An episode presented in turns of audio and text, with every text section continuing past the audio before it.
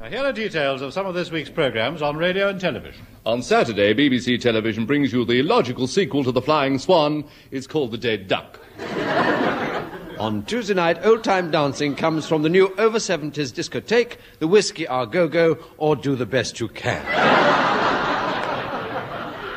And finally, at midnight, it's And So to Bed with Edmundo Ros and his leopard.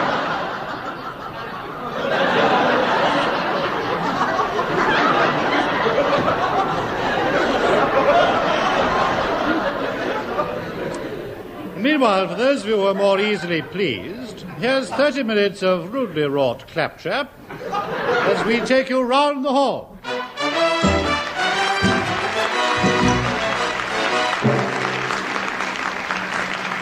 The story so far. Handsome, mustachioed Colonel Betty Marsden of the 1st Rajputan Foot and Mouth sat idly kicking his native bearer, old Ram Singh, played by Sikh Bill Pertwee with a Sikhly grin.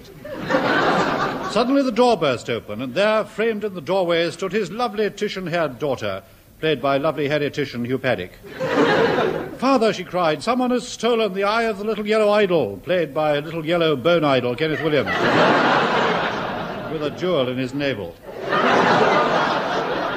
At that moment, the hoary, lantern jawed face of the high priest appeared at the window. He screeched out a foul Hindu curse, which loses a little in the translation, but roughly means My name's Kenneth Horne.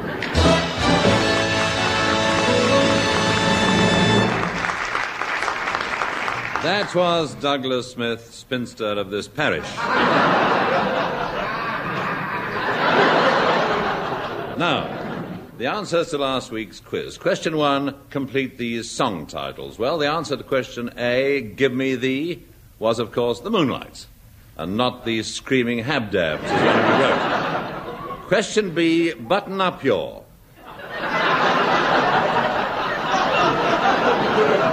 Well, of course, it was overcoats, and I will definitely not accept any other suggestions. Finally, the third song title was All the Nice Girls Love A. Well, I won't weary you with the replies I got. uh, but they'd make Sir Cyril Black's hair stand on end.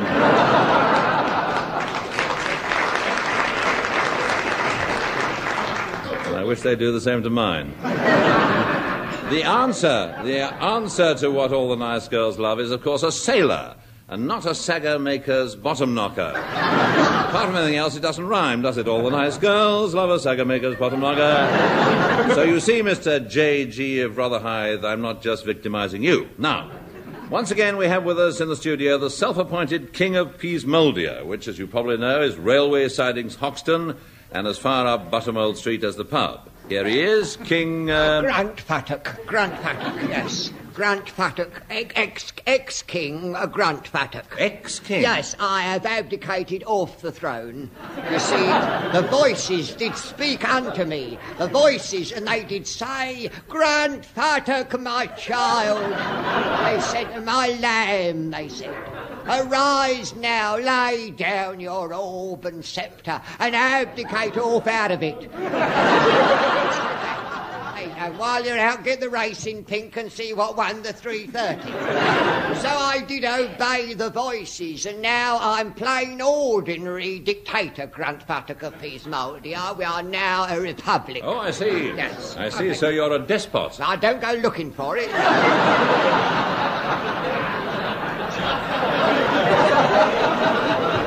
And uh, tell me, Dictator Gruntfuttock, uh, why have you taken this step? Well, they wouldn't give me my own nuclear deterrent. I asked nice enough. I went up the bus, up the bus, on the bus. I, I,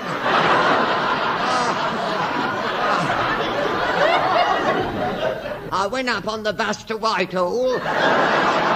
And I asked this man sat on horse, I said, please could I have my own nuclear deterrent? I said, and he said, go and sling your hook out of it. I even give his horse a knob of sugar, what I nicked off the coffee stall up the road, but he was still adamant. See, the British government won't recognise us, you see. The Harry Wilson, he won't recognise me, here's the trouble. The only one who recognises me is the man in your night chemist. He recognised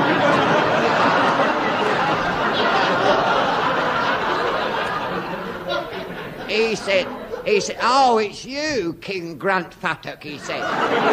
He said, I've had orders not to serve you with paraffin. he said, how, I inquired, and why, may I ask? he says, cause you drink it. I don't drink it. I, I just set fire to things with it. The parlour curtains and that class of thing. And I'm going to war with England. That's rather drastic, isn't it? I've tried reasoning with the... You still here? Yeah. I've tried reasoning with the British government, but all to no avail. I even phoned up Barbara Castle and breathed Debbie down the phone. I did. But they've all disregarded my overtures, and now my patience is exhausted. And as soon as my brother in law, Field Marshal Monty Thrupp, gets out the nick, we shall march And how many did you have in your army? well, all told, our combined strength, including the Naval Reserve and the carriers, as were all the fighting, um, two. Plus, of course, my dog Fido is a nasty brute. He is. Is he? You haven't seen Yeah. my dog, have you? No, I haven't. I got no teeth, but if he gets his gums into you, you know all about it. I'll give you a nasty suck. Yes? Girding up our loins at this very moment. We're all girding up our loins, excepting Fido. Poor old devil, he can hardly walk, let alone gird up his loins. Nevertheless, beware Great Britain. Peasmoldia is on the march.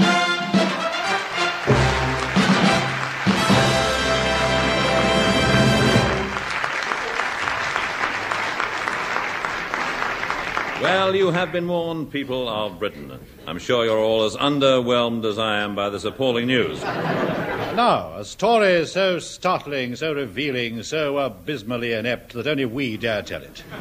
The big one, the story that leaves off where the others begin. We proudly and furtively present Kenneth Horne, Special Agent.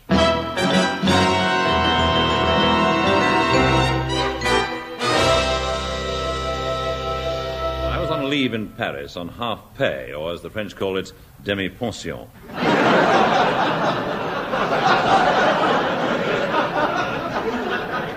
I sat at a table in the gay cafe in the Rue de la Danny, listening to the cheerful screams. Listening to the cheerful screams of the pedestrians as they were clubbed by passing gendarmes. The garçon brought me a menu. I ran my eye down it as I picked my aperitif. Then the waiter spoke. Please don't pick your pair of teeth here, sir.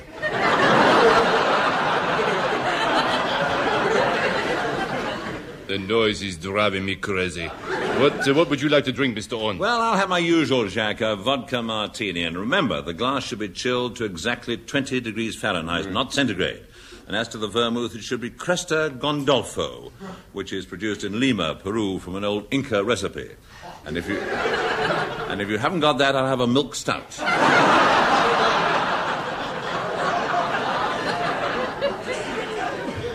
Oui, monsieur. Oh, uh, monsieur, uh, someone just asked me to give you this message. He slipped me a piece of paper. On it were the cryptic words, green parakeet to cuckoo clock.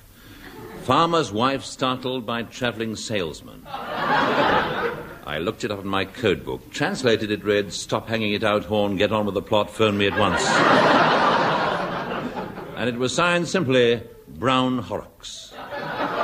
There was no time to waste. I went to the nearest Douglas Smith and dialed a number. Beep, beep, beep. Sorry, I'm engaged. I pressed his button B and four pennies fell out of his waistcoat. I dialed again. Brr, brr, brr, brr, brr, brr. Hello, Brown Horrocks, Horne here. Ah, Horne. The Surety has asked for your help. Someone has stolen the Eiffel Tower. There's nothing left but a hole in the ground. Good heavens, this could undermine the whole French economy. Precisely. I mean, take the tourist trade. The souvenir shops are having to sell small gilt reproductions of a hole in the ground.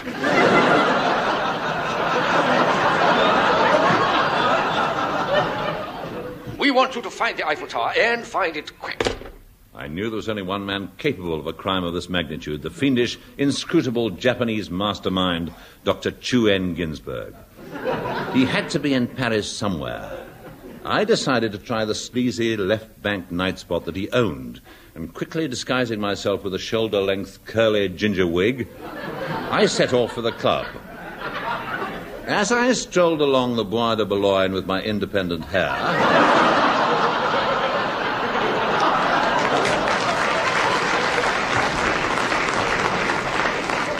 I had a feeling I was being followed. I looked round, and there, standing behind me, was a menacing Apache. Suddenly, and without any warning, he made a lunge for me, and we sat and ate it on the grass.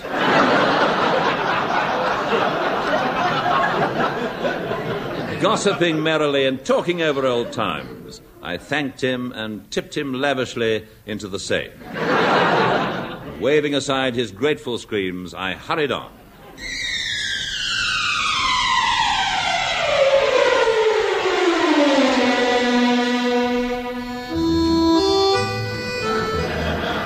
Twelve bars of ragged music later found Special Agent Horne in the bar of the Moulin d'Or. A girl dressed in a slinky dress that slunk all the way up to her thigh pushed through the crowd towards me. Hello, darling. Hmm. Have we met? Yes, surely you remember. I am Edna Lamoko, daughter of Pepe Lamoko. Have you got the Grisby? No, it's just a rash, I think. Change of water, I imagine, yes. I've come to see the owner, Chu-En Ginsberg. He is in the back room meditating. He left instructions not to be disturbed. Would you care to. Uh, Would I care to what? I don't know. The next line has been cut out by the producer. Well, whatever it was, let's try it. Many times, many, many times. Smith! Smith! Oh dear, here I go again, always the bridesmaid. All right, four weeks later. Four weeks? Yes, and you'll need every moment of it. I saw the line that was cut.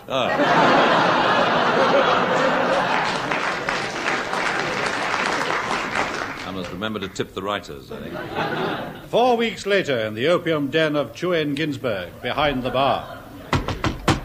Come in. Ah, Horne. Ah, Chu! Bless you.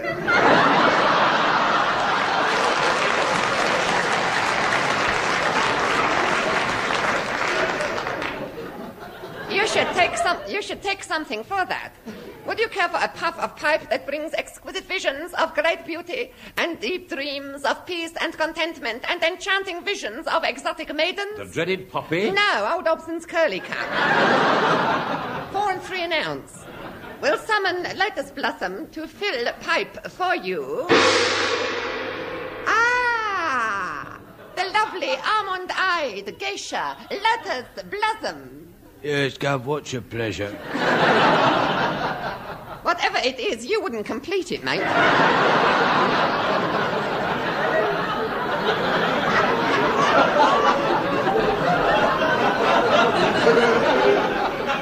You hear that? It's gratitude, isn't it? Give him the best years of my life, and he treats me like a trollop. Dare not be petulant, my little poppy seed. Come, let us blossom, let us be gay and merry. Sing us that traditional Japanese melody that tells story of samurai warrior that returns from battle with dragon to house of honorable mother and beseeches her to join in the traditional dance, expressing filial love. After me, a one, a two, And he's up my brown, he's up my brown. Under the table you must go. Hey, hi, hi, hi, hi. Quick, pass me the opium pipe. If I catch you bending, I'll Yes, all right, thank you very much. Thank you, Lotus Blossom. Yeah. Yeah, we'll let you know. now, Mr. Horne, why are you here? I know your little game. It's all a misunderstanding. I'm victim of police persecution. Merely climbed three outside girls' house to rescue a Merely coincidence. Girl was taking bath in window opposite. Yes, the binoculars can be easily explained. Had just been to Ascot. Explain to constable, but arrested. One false step and they hound you for the rest of your life. It's not fair.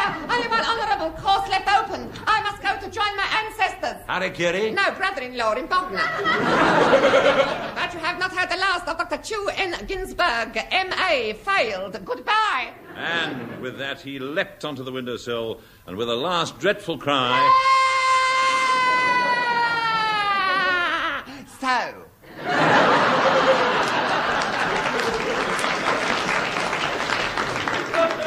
he jumped into the Seine and swam off.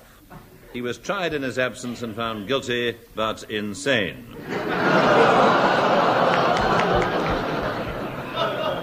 The Eiffel Tower was never found. We believe that it was broken up into parts and smuggled out. In its place was put a life sized cardboard cutout of General de Gaulle with his legs astride. and so far, nobody's noticed the difference. So if anybody tries to sell you an enormous Meccano set, phone Whitehall 1212. and if that's engaged, phone Arthur Tramwicket at Ipswich 205027. He's got nothing to do with the case, but uh, he'd appreciate a call as nobody ever phones him and he's very lonely. and now, here are four life-sized cardboard cutouts of a vocal group who are going to sing a track from their new LP, Doing the Monkey with Ram Gopal, the Fraser Hayes Four.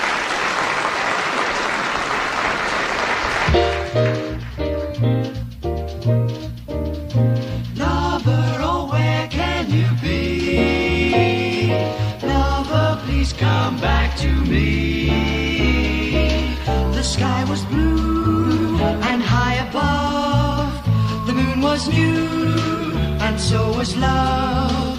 This eager heart of mine was singing. Lover, where can you be? You came at last, love had its day. That day is past, you've gone away. This aching heart of mine is singing. Lover, come back to me.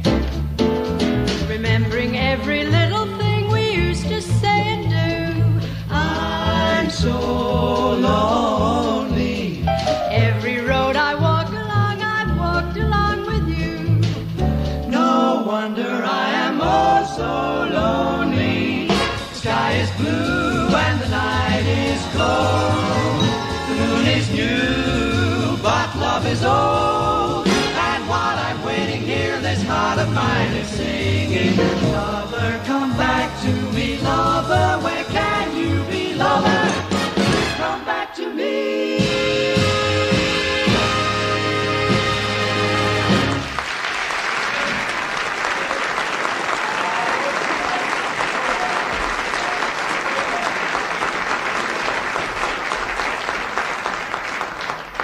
And now, trends.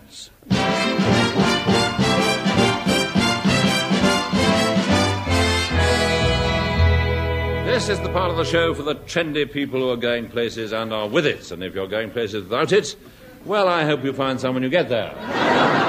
First, the theatre. The 30s revival continues. Latest to enter the field is a production of Present Encounter, starring Dame Celia Mole Strangler and aging juvenile Binky Huckaback.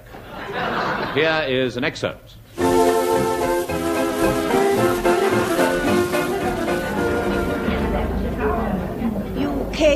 Then, Charles. Yes, Fiona. I knew you would. I knew you knew I would. I know you know I knew you would. And yet I was uncertain. Heart quakingly, lip tremblingly, butterfly stomachly uncertain. And yet positive. And you, Charles? I was positive too. Resolutely, doggedly, stiff upper lippedly, teeth grittedly positive. And yet, somehow, uncertain. Do you mind if I join you at your table? Should you? Should, should not. Mere words, Fiona. Who knows what one should do, or knowing, do it? Whether one should or know, or should not not do it? Knowing whether one should or not, all I know is I must. Charles, if it were only that simple.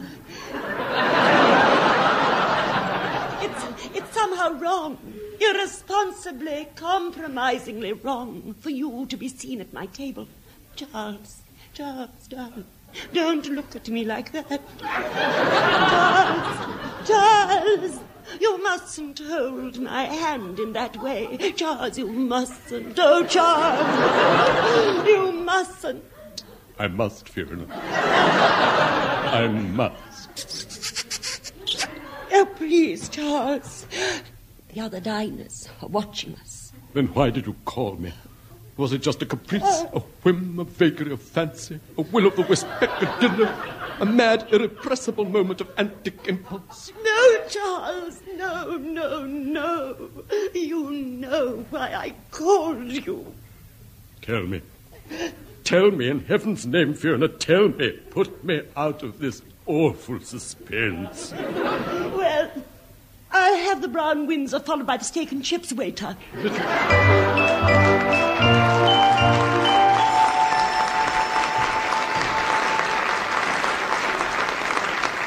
Oh, what a tide of ungovernable indifference that evokes, doesn't it? And now, again we have with us that doyen of folk singers, Rambling Syd Rumpo.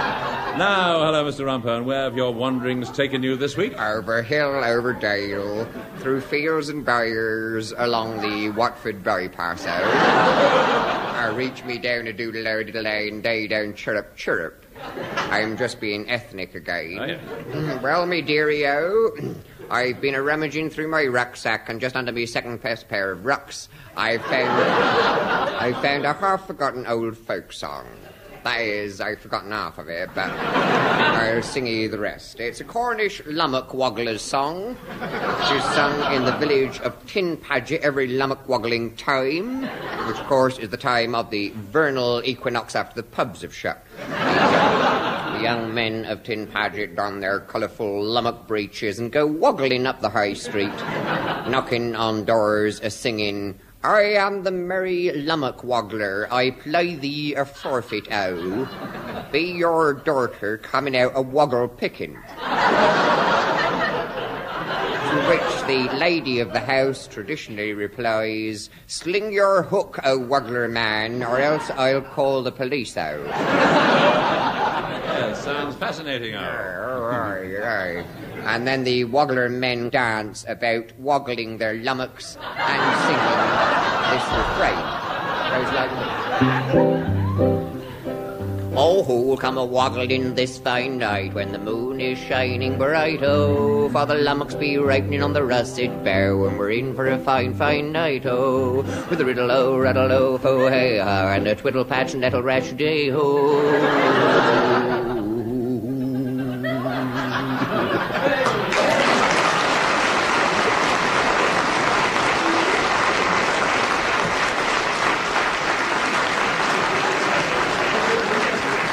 Well, thank you, uh, Rambling Syd Rumpo. Thank you, me dearie I was reading in the paper the other day that a well known starlet had acquired a pet alligator. Now, this seems to be the in thing these days exotic pets. And, well, you know me, I don't like to be left behind, so I popped into a rather unusual new pet shop that's opened in Chelsea. It was called Bona Pets. Hello, shop. Anyone there? Hello, I'm Julian. This is my friend Sandy. Uh, excuse us being all covered in hair, but we've just been stripping a boar's eye. Well, that is. Isn't well, at least we thought it was the boar's eye. When we stripped him, we found it was just a hairy whippet. Oh, you died. Well, I must say it's unusual finding you working in a place like this. Oh, we're just filling in, aren't we? We're filling in between commercials. Oh, yes. We just done one commercial where Jules was playing this big film director, wasn't you? Oh, yes. And I was supposed to be this big star. So anyway, we just finished making this million dollar epic, and I have to say to him, where are you going for your holidays? Bermuda? and I say, no, don't be daft. I'm going to holiday camp. Mm, that's right. Hmm, I'm going up holiday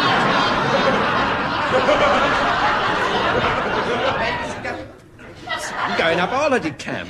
Get your own chalet, hot and cold, babysitters laid on. There's simply loads of talent waiting to be discovered. And I say, oh, Fabe! And off we... Oh, no, I and then off we troll to Skegness. Mm. Then we go. What can we do for you? Well, actually, I'm looking for a pet. Oh, yeah.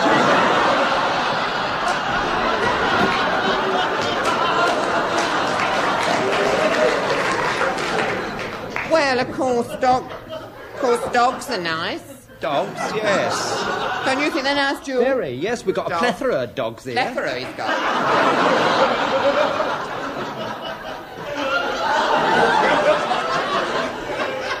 How'd you fancy a little chihuahua? No, thank you.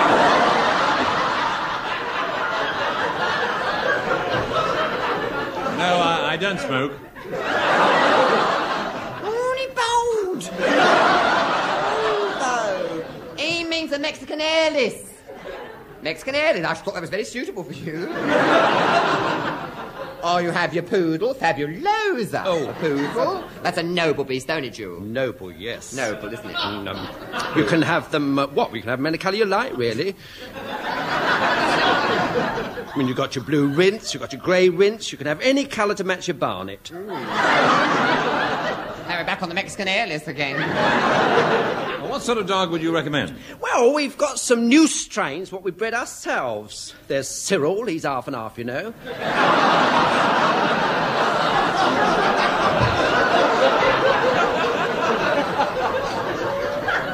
half King Charles Spaniel, half Fox Terrier. We call him a Fox Cocker. Or you can, um, you can have your Doberman Wolfhound, your wire-haired Dalmatian. Then there's Queenie. She's a cross between a German sausage dog and a greyhound. Sort of grey sausage dog hound. Yes, that's right. She stands four foot high with her belly dragging on the ground.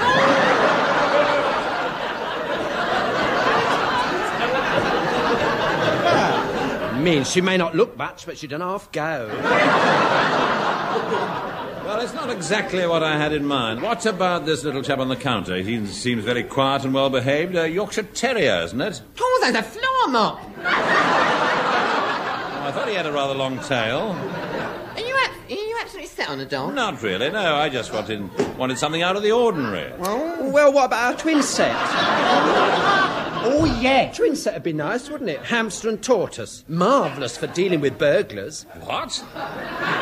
Hamster and a tortoise Yeah. for dealing with burglars? Hmm. How? Well, the burglar creeps in through the window, see? He sees the hamster sitting there wrinkling his nose and looking all cute. So he gives a squeal of delight, and while he's bending down going, coochie, coochie, coochie, coo, you creep up behind him and eat him with the tortoise.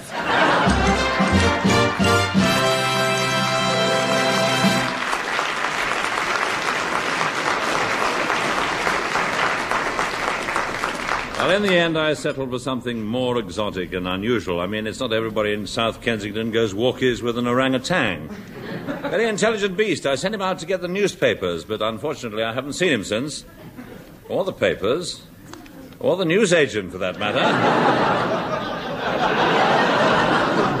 I offered a reward and circulated a description, but people keep bringing me Edwin Braden. Oh, him, great airy fool. Well, that brings us to the end of the show. The only thing left is to give you the results of our limerick competition. Now, the winning entry came from Mrs. H. Maddox of 15 Bucknell Crescent, Berkeley Green, Birmingham 32, and goes like this. A sailor from near Portland Bill married a mermaid named Lil. He said, though you're dishy, you smell rather fishy. I think you should take chlorophyll. nice. It's a clean one, anyhow, isn't it? Now, this week's competition begins with the following two lines. An old onion peddler from Calais decided to take up the ballet. I'll repeat that. An old onion peddler from Calais decided to take up the ballet. And all you have to do is to complete the limerick. Answers, please, on a postcard to Round the Horne, care of the BBC, London W1. And to the sender of the best completed limerick goes this week's prize an old Bessarabian nose flute, which anyone can play, provided they've got an old Bessarabian nose. Cheerio. See you next week.